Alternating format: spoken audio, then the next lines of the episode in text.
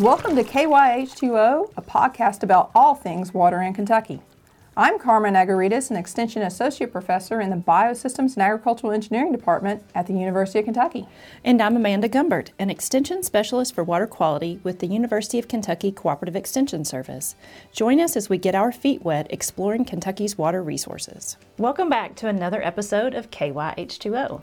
Carmen and I are in the studio, and Carmen got to do an interview in an interesting place here in central Kentucky. So tell us about that, Carmen. I went to Floracliff, uh, which is right along the Palisades, or the, where the Kentucky River is at, um, right near I-75. And in Floracliff, I was able to talk to Steve Greb, who's from the Kentucky Geologic Survey, as well as uh, Beverly James, who helps manage Floracliff. So Steve Grebs is a really interesting guy.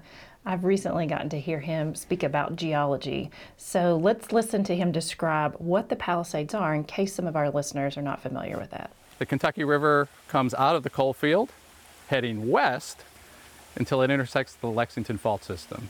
Then it heads south, and then it hits another series of faults and continues west towards Frankfort. We're sitting on the edge of that in the Palisades, which is a deep gorge.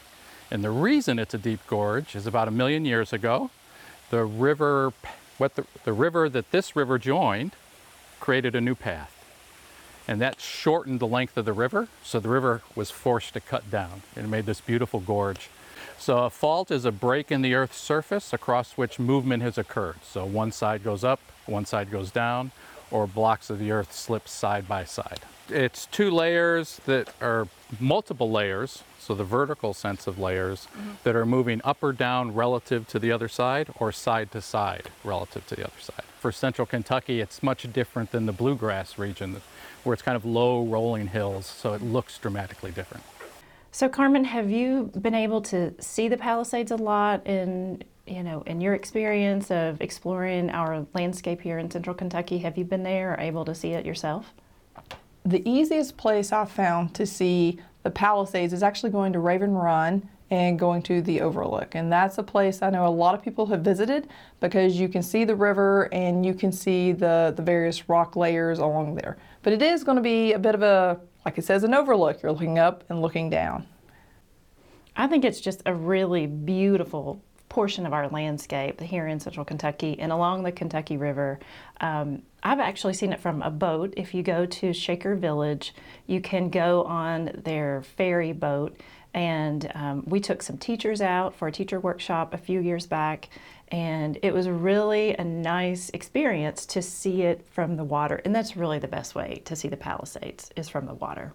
And it's such a unique feature because um, when I first moved up to Lexington in Kentucky, um, I had no idea we had our own version of a gorge like the Palisades in here. So you, I typically think about the Grand Canyon when I see something like this, but it was so neat to actually see something like the Palisades and have it in our own backyard. Yeah, I think it's really interesting too that a lot of us don't know about it or don't see it because if you just drive on the interstate and you go across the bridge at um, the Kentucky River, you're so far up, you're so elevated above the Palisades. It's really hard when you're, you know, running down the interstate at whatever speed you choose to drive. but it's hard to to see that, and um, I think in some of our um, you know, when we used to use the ferry or folks maybe use the old bridge at Clay's Ferry, you might be able to see it a little better. Um, but it, it is kind of a hidden gem. You know, some of our listeners might be curious about how the Palisades were formed. Um, so, Steve, as a geologist, does a really great job of describing these layers of rocks and what you all were looking at while you were out in the field it followed these weaknesses and cut down, and because the bedrock is this solid limestone and dolomite, it forms relatively steep walled palisades. When we were out at Raven Run, we came across uh, and hiked along a waterfall that was out there. And what's really interesting was hearing Steve talk about the number of waterfalls we actually have in the Palisades. Yeah, because that's not something that I think about as really a bluegrass region feature, our waterfalls. So, um, And I've hiked down to one of the waterfalls that is on the Floracliff property. Um, a friend of mine used to be the preserve manager there. And so um, this has been many years ago, but while she was there, I would hike with her on occasion. And um, first of all, Floracliff, also where you you were doing your interview, is just really a beautiful place. But also just very unique ge- geology and landscape features to be in the inner bluegrass.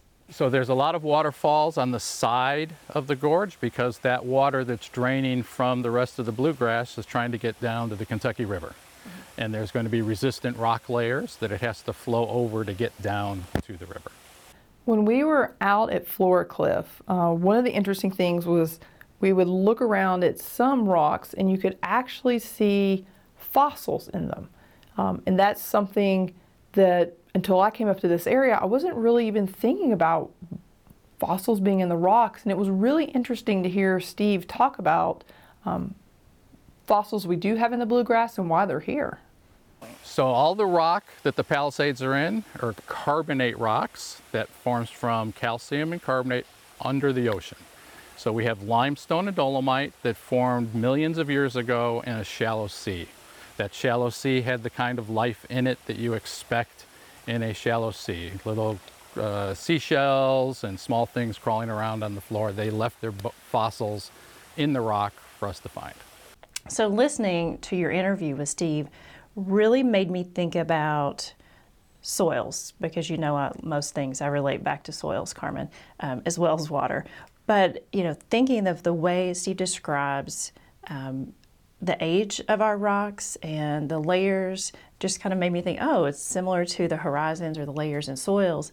And so, really, what we're hearing him describe is water being an influence on geologic formation. So, water influencing geology, in turn, geology influences soil formation, and then soil formation and soil properties influencing water, and it becoming this very interesting cycle, if you will, um, of, of what's really driving our, our ecosystems in the inner bluegrass. So, younger rocks overlie older rocks. So, the youngest rocks are on top, and then as you come down through the falls and down to the river, you're getting older and older. And in fact, the Kentucky River is the, whatever the river level is, the oldest rocks in the state are exposed at low water level at the surface because central Kentucky is a broad arch or platform, and then the eastern part of the state and the western part of the state have younger rocks at the surface. So it's kind of like a bulge in the middle of the state, and the Kentucky River carves down into that bulge. Each of the rock beds is like a page in a book. And you can look at that rock bed and you can interpret something about Kentucky's ancient history. So, Carmen, he also mentioned the influence of geology on our local culture, which I found kind of interesting. You know, I think most of us are familiar with rocks and geology probably just by seeing them in our road cuts. And I've heard Steve also say in a separate conversation how lucky we are in Kentucky that our transportation cabinet has historically decided um, that they won't build all of our roads in valleys or on hilltops, but they'll actually cut through a hill or a mountain to, to see and expose some of these rocks. And so it's interesting um, that we have these and we have them available to look at.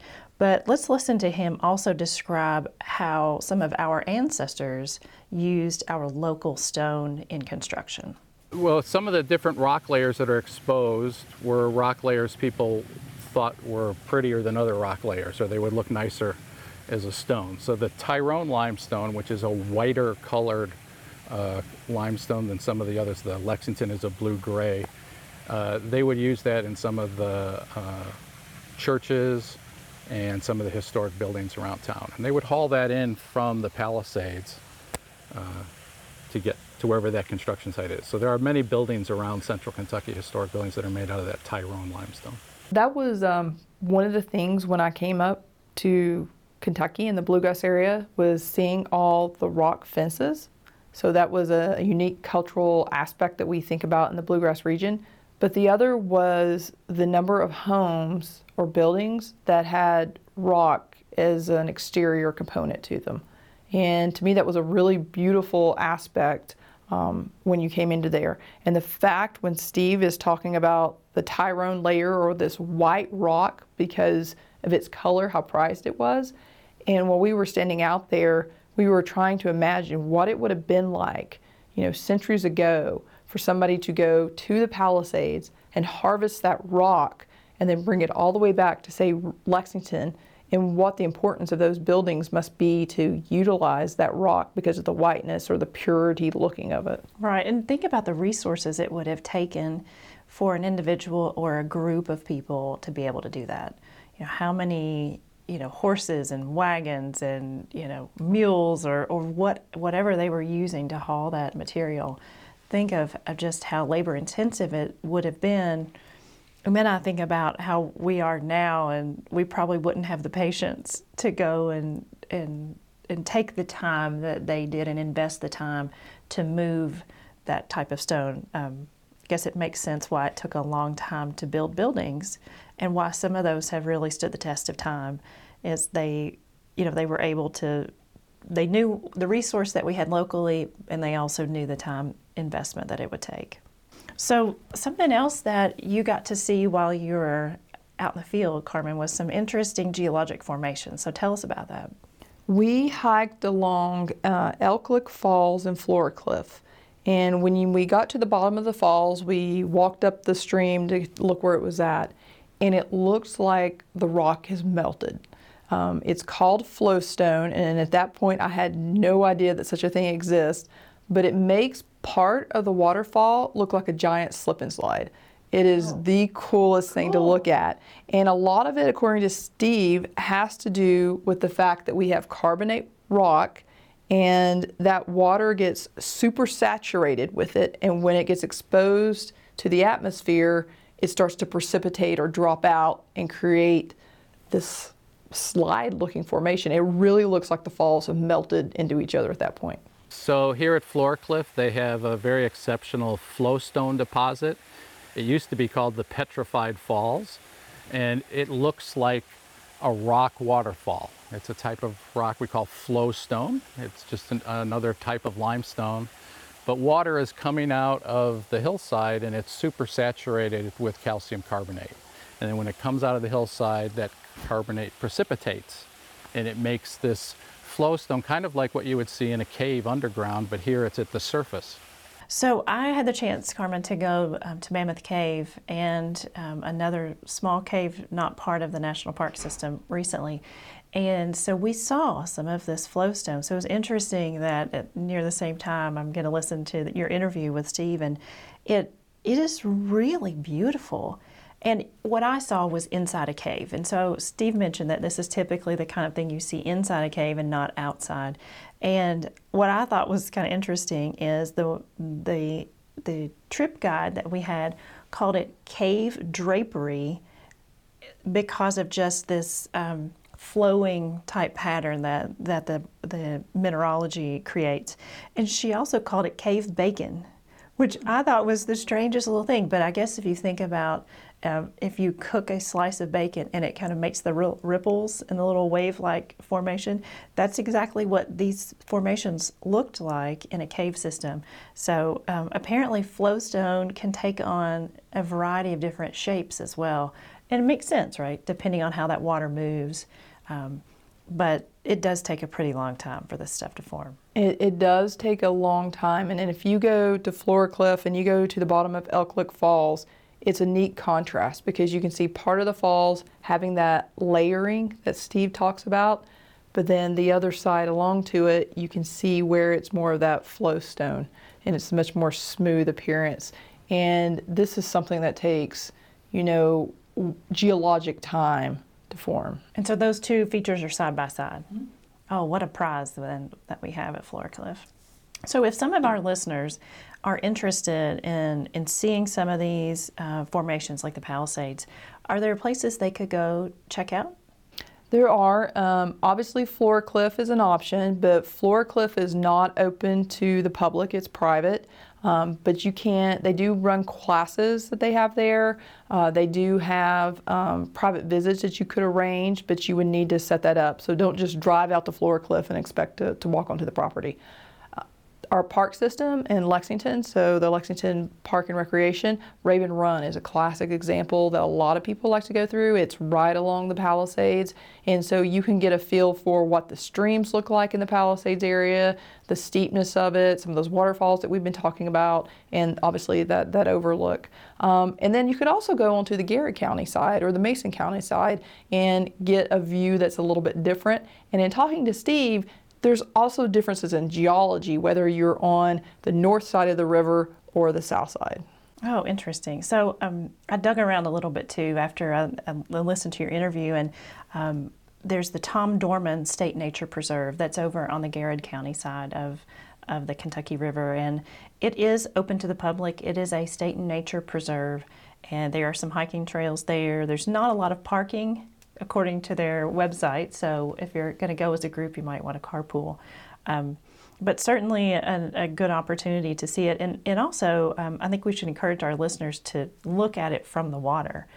Paddling on the river in a, a drier month of the year is an opportunity to see the oldest rock formations. So those would be exposed as the river level is down. So if our listeners are really interested, um, that's the best place to, to view the Palisades. One of the other things, uh, besides the waterfalls, which were a really cool feature that we saw at the Palisades, and those of us, you know, obviously living in the bluegrass are very familiar with, are springs. And there were a number of springs um, out at Floracliff and obviously around the general area. And one of the neat things that Steve talked about, which I hadn't even thought about, was how volcanic activity in, you know, more ancient times influenced the location of where those springs were at. So many of the springs on in the bluegrass and on the upper end of the Palisades here come out in the top of a rock unit called the Tyrone limestone. And the Tyrone has a couple of beds in the top that are called bentonites. They're a clay from ancient volcanoes. So they're actually ancient volcanic ash falls. But they made these widespread clay layers, and when the water hits those, it can't get down through them easy. So it tends to ride the top of those and come out at the surface as a spring. They were probably out towards what we'd call Virginia now, and they were just these giant volcanic eruptions. So a lot of our springs that are near the bottom of the Lexington limestone, top of the Tyrone limestone, you'll see many springs on a map at the top of the Tyrone limestone, and that's usually because of those bentonite layers. So these are very interesting features that the Palisades bring to us, and um, with these interesting features also comes lots of you know different habitats and diversity. Um, and so it's real important i think for us to remember that these are unique habitats and potentially fragile. So do we have you have some thoughts carmen about what we could do at, to be better stewards of our palisades? Floracliff is a great example. So it's a it's a nature preserve where they where they protect it, um, and it's like a lot of things we do when we go hiking or any place that we go into. It's like the saying, leave only footprints, take only photos, take only pictures. Um, so those are things that if we go visit uh, the parks or anything like that, we should we should keep in mind. But a lot of other things is, is related to our land use development. If you look at an aerial photograph of the Palisades, you're going to notice just a narrow band uh, of trees alongside of it. So I think anything that we can do to protect and preserve that bandwidth at which we have, um, to consider also, you know, the presence, if, can we keep invasive species out? Can we do anything to protect our water is also going to have a very positive effect on the Palisades. Excellent. And for our listeners, um, let's listen to Steve talk about some resources that you can seek out and to learn more about geology in Kentucky, but also specific information about the Palisades. The Kentucky Geological Survey has a website where they can look up fossils and earth history. There's also, if they're very interested in fossils in central Kentucky, there's the Kentucky Paleontological Society. It's an amateur club that meets once a month and they take trips and they have lectures about fossils. And I will affirm that the Kentucky Geological Survey's website is really a great resource. It's full of information for anyone who's interested in geology, learning more about um, the resources that we have here in Kentucky, um, tips and, and you know extra resources if you're an educator and you'd like to bring this into your classroom or your non-formal education setting. So, um, just like to really encourage our listeners to learn more about our local geology. Um, go visit the Palisades and um, take good care of them. So, any last thoughts from you, Carmen? I would say it's a beautiful feature that everyone in Kentucky should go and visit because it's uh, it's absolutely gorgeous. Excellent. Well, thanks for listening, and remember to tune in and um, subscribe and rate us on iTunes or your favorite podcast platform. You've been listening to Carmen Agouridis and Amanda Gumbert. Learn more about water at uky.edu forward slash BAE forward slash KYH2O. Subscribe to hear all episodes of KY H2O.